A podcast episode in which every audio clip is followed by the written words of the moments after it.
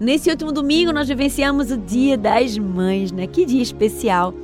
O dia de celebrarmos a maternidade, a bênção que Deus nos deu, que são os nossos filhos, sim, porque sem filhos não há maternidade, né? Então, é um dia bastante especial.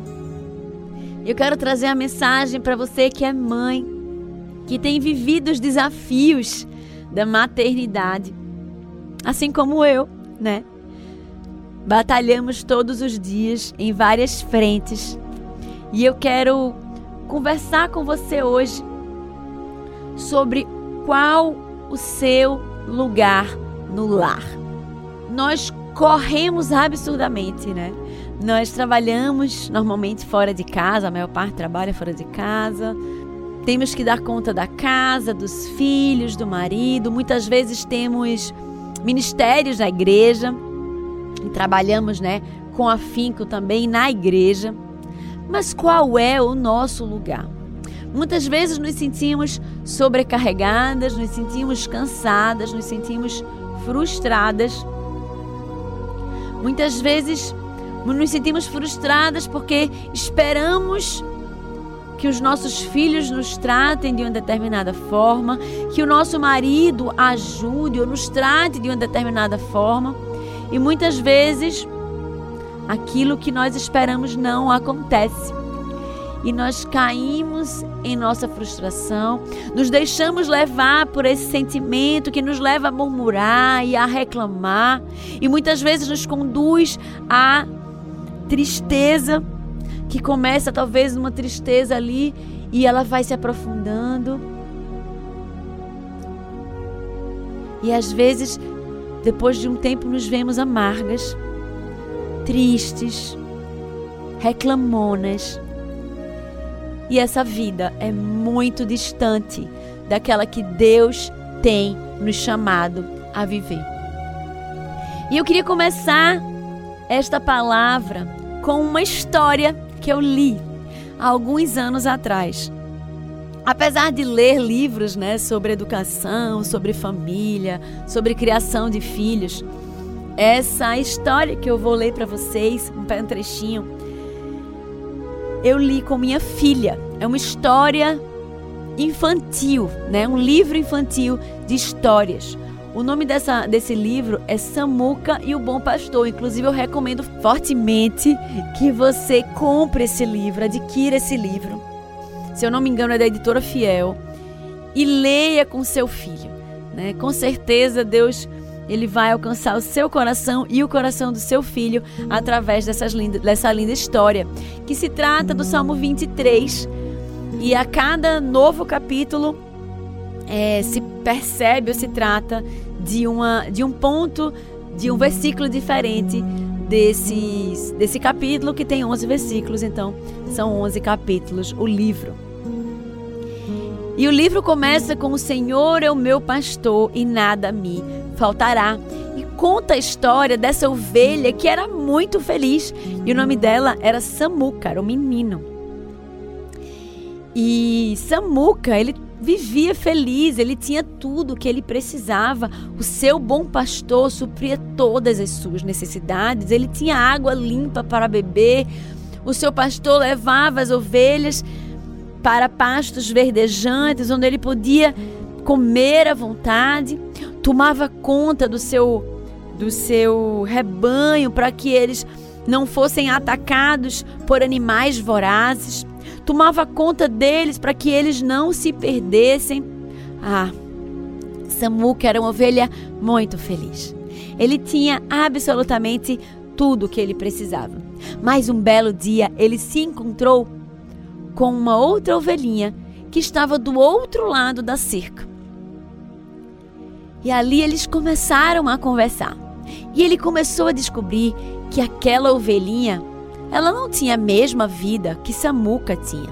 O seu pastor não era bom como o de Samuca, ao contrário. Ele era negligente, ele deixava faltar pasto para as suas ovelhas. Não as protegia do mal, deixava que elas passassem fome. E mais, naquele primeiro dia do encontro dessas duas ovelhinhas, ele percebeu que ela não tinha um nome. Ele achou aquilo muito esquisito. Como você não tem um nome? Mas ela não sabia responder. Ela simplesmente não tinha recebido o nome. E ela devolveu a pergunta de volta para Samuca. Samuca, por que o seu pastor lhe colocou um nome? Ele fez: Ah, ele me deu o nome assim que ele me comprou. E aí ele responde assim: Eu acho que é porque ele ama cada um de nós e nos conhece pelo nome. Samuel, por exemplo, significa aquele que foi enviado por Deus. Eu estava ferido e doente quando meu pastor me comprou e ele orou por mim. Ele me pôs o nome de Samuel para que eu sempre me lembrasse de que Deus ouviu sua oração. Samuca tinha um, pastor que o conhecia pelo nome, que eu amava e que supria toda e qualquer necessidade. Mas Samuca olhou para aquela ovelhinha triste, esquelética, magra e pensou em como é que ele poderia ajudá-la. E de repente ele teve uma ideia. Você pode ser minha amiga? E ela ficou bem feliz e disse sim, né? nós podemos ser amigos. E ele ficou pensando, poxa, você precisa de um nome. E ele pensou um pouco e disse, ah, eu vou chamar você de minha amiga. E foi assim que ele batizou a ovelhinha. Os dias se passaram e todos os dias eles se encontravam ali naquela cerca, naquele mesmo horário.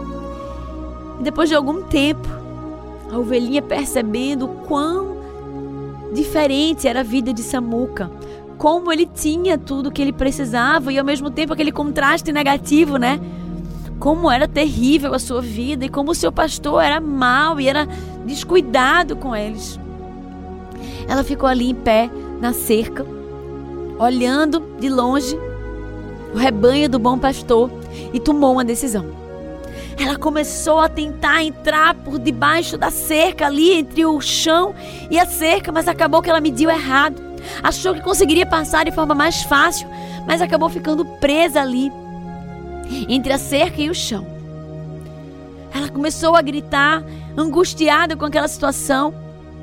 E o seu pastor, que estava descansando, tirando um cochilo embaixo da árvore, ouviu e veio andando em passos vagarosos e pesados, chateado por ter sido acordado do seu cochilo Enquanto isso, Samuca ouviu o barulho de minha amiga e também correu para o mesmo lugar. E o pastor de Samuca também ouviu o barulho da ovelhinha. E todos correram em direção à cerca. Chegando lá, o pastor de minha amiga levantou a vara para bater para bater-lhe. Quando o bom pastor disse: "Pare, espere, não a machuque, eu vou soltá-la." Mas o pastor disse: Ela é só uma ovelha imprestável. E agora ela está tentando fugir, não vale a pena salvá-la. Mas o bom pastor se esticou e cavou suavemente um pouco de terra debaixo da minha amiga. Finalmente o pastor conseguiu libertá-la da cerca. Ele a apanhou, a segurou em seus braços com ternura. Eu a comprarei de você, disse ele ao outro pastor. Mas por que você quer comprá-la? Ela está muito doente e provavelmente vai até morrer. Mas o bom pastor sorriu. Talvez. Mas eu a amo e eu quero que ela seja uma de minhas ovelhas. Ele pagou o homem e começou a caminhar pelo pasto, segurando a ovelha suja e doente debaixo do braço. Agora você pertence a mim, disse ele. A única maneira para que você pudesse se tornar parte do meu rebanho era comprando você. E agora você é minha, ninguém jamais poderá tirá-la de mim. Eu nunca a deixarei, sempre a guiarei nos caminhos bons. E agora ele olhou para ela e pensou: Mas que nome eu vou te dar? Minha amiga tremia de empolgação enquanto esperava. Ela podia ver amor nos olhos do pastor enquanto ele pensava sobre o seu nome. E ele lembrou: Claro! Preciosa. Porque você é preciosa para mim. Jorraram lágrimas de alegria nos olhos dela. Preciosa. Meu nome é Preciosa. Ela pensou: sou preciosa para o meu pastor. Pela primeira vez em sua vida, ela se sentia segura e amada. Estava cheia de gratidão. Ela dizia em seu coração: Agora eu pertenço a um bom pastor, nada me faltará. Ele me fará repousar em pastos verdejantes, ele me levará para junto das águas de descanso, ele me restaurará quando eu estiver abatida, ele me guiará nos caminhos bons. Ao ler essa história, eu chorava copiosamente. Minha me olhava para mim e dizia assim, oh, sem entender né, o que estava acontecendo. Mas eu olhei para aquela ovelhinha e me enxerguei nela. E ela somos eu e você. Estávamos sujas e doentes, sem um bom pastor, tristes, magras, pecadoras, limitadas, falhas, não merecedoras. Mas Ele olhou para mim e para você. Olhou com um amor tão grande que nos fez que o fez comprar-nos por alto preço.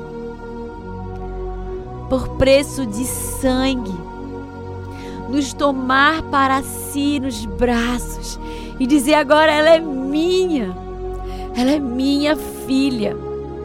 E o nome dela é Preciosa, porque você é preciosa para Deus, assim como eu sou preciosa para Deus. Somos filhas amadas de um Deus que nos ama. E minha amiga entendeu o valor disso na vida dela. Ela agora se sentia segura. Não precisamos ter medo de absolutamente nada, porque Deus é conosco, porque o Senhor é o meu pastor e nada me faltará.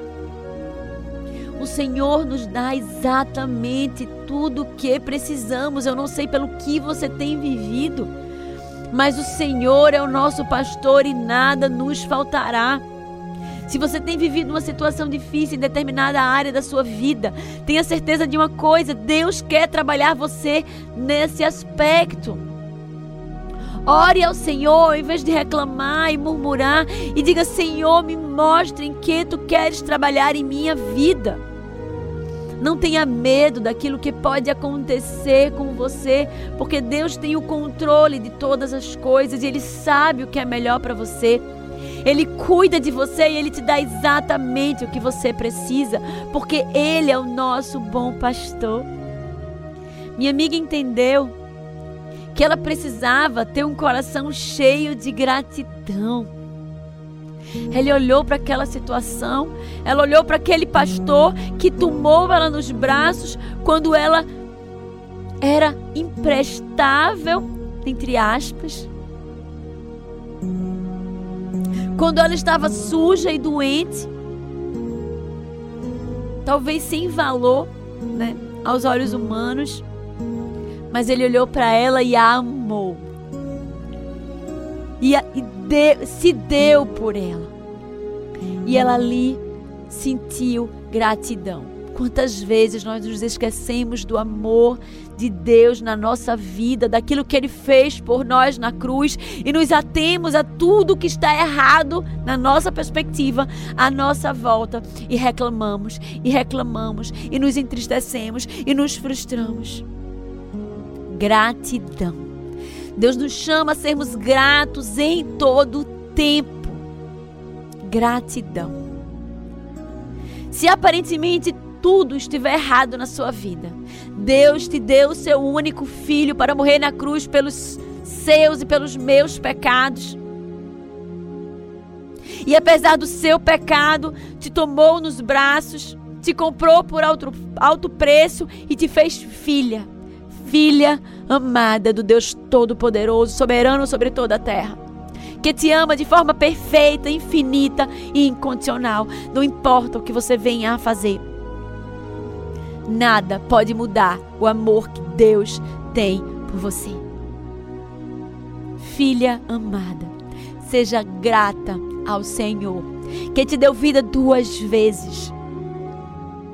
Deu vida ao nascer e te deu vida abundante, vida eterna com Ele.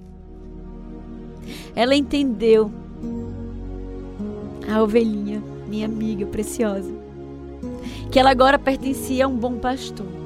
E ela não precisava se preocupar com nada, porque nada iria mais faltar a ela. Não precisamos andar ansiosas com coisa alguma. Basta cada dia o seu próprio mal. Deus supre cada uma das nossas necessidades e não deixa que nada nos falte. Algumas pessoas chegam lá na escola é, querendo, lá na Ecoprime, querendo colocar os filhos e às vezes não conseguem, né? Por uma condição ou outra e se sentem ansiosas porque elas entendem que é isso que elas precisam fazer, elas precisam buscar uma escola cristã de verdade. Mas Deus ele diz que ele não nos deixará faltar nada. Se as portas foram fechadas ali é porque Deus está no controle e outras portas vão ser abertas do outro lado.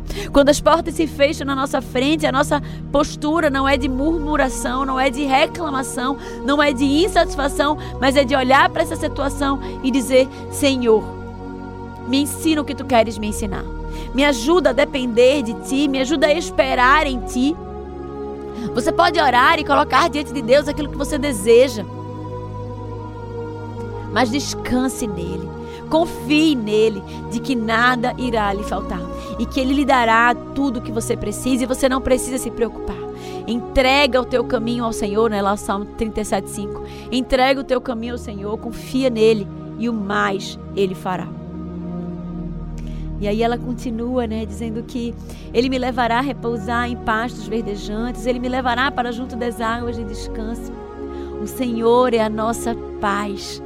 Né? Muitas vezes o nosso coração está angustiado e está atribulado, são tantas coisas ao nosso redor, mas o Senhor é a nossa paz. Quando vivemos uma vida de obediência, quando decidimos entregar e, e tirar o fardo das nossas costas e colocar diante desse Deus, Ele cuida, entrega, confia, descansa. Ele é poderoso para fazer infinitamente mais do que pedimos ou pensamos. E ela segue, né, recitando o salmo. Ele me restaurará quando eu estiver abatida.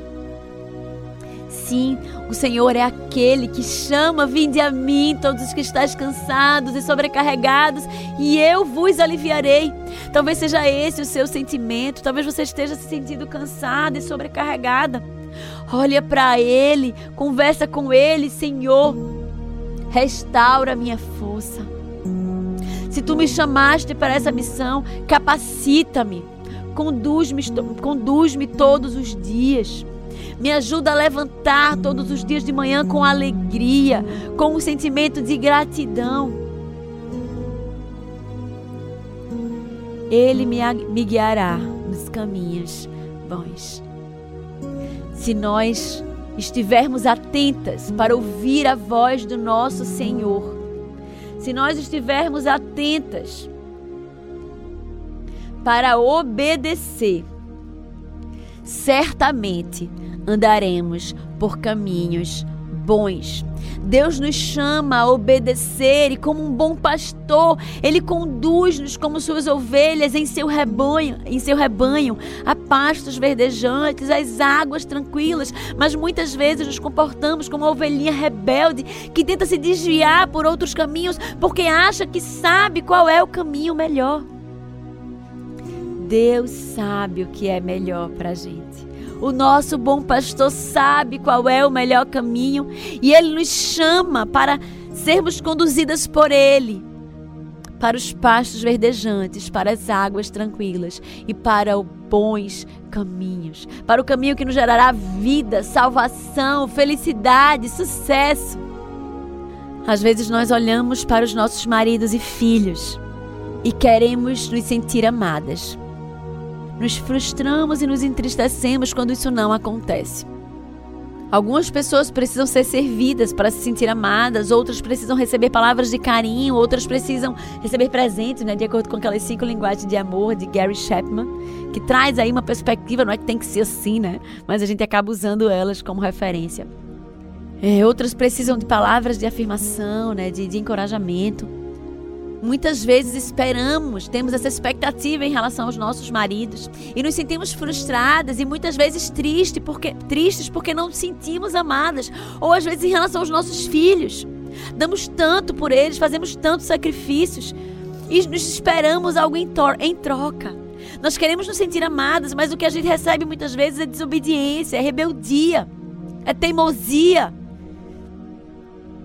E o nosso coração às vezes se permite entristecer. Mas eu quero dizer a você que se você tem feito isso, minha irmã, você tem colocado os seus filhos e o seu marido no lugar errado na sua vida. A fonte da nossa alegria é o nosso Deus, é o Senhor das nossas vidas.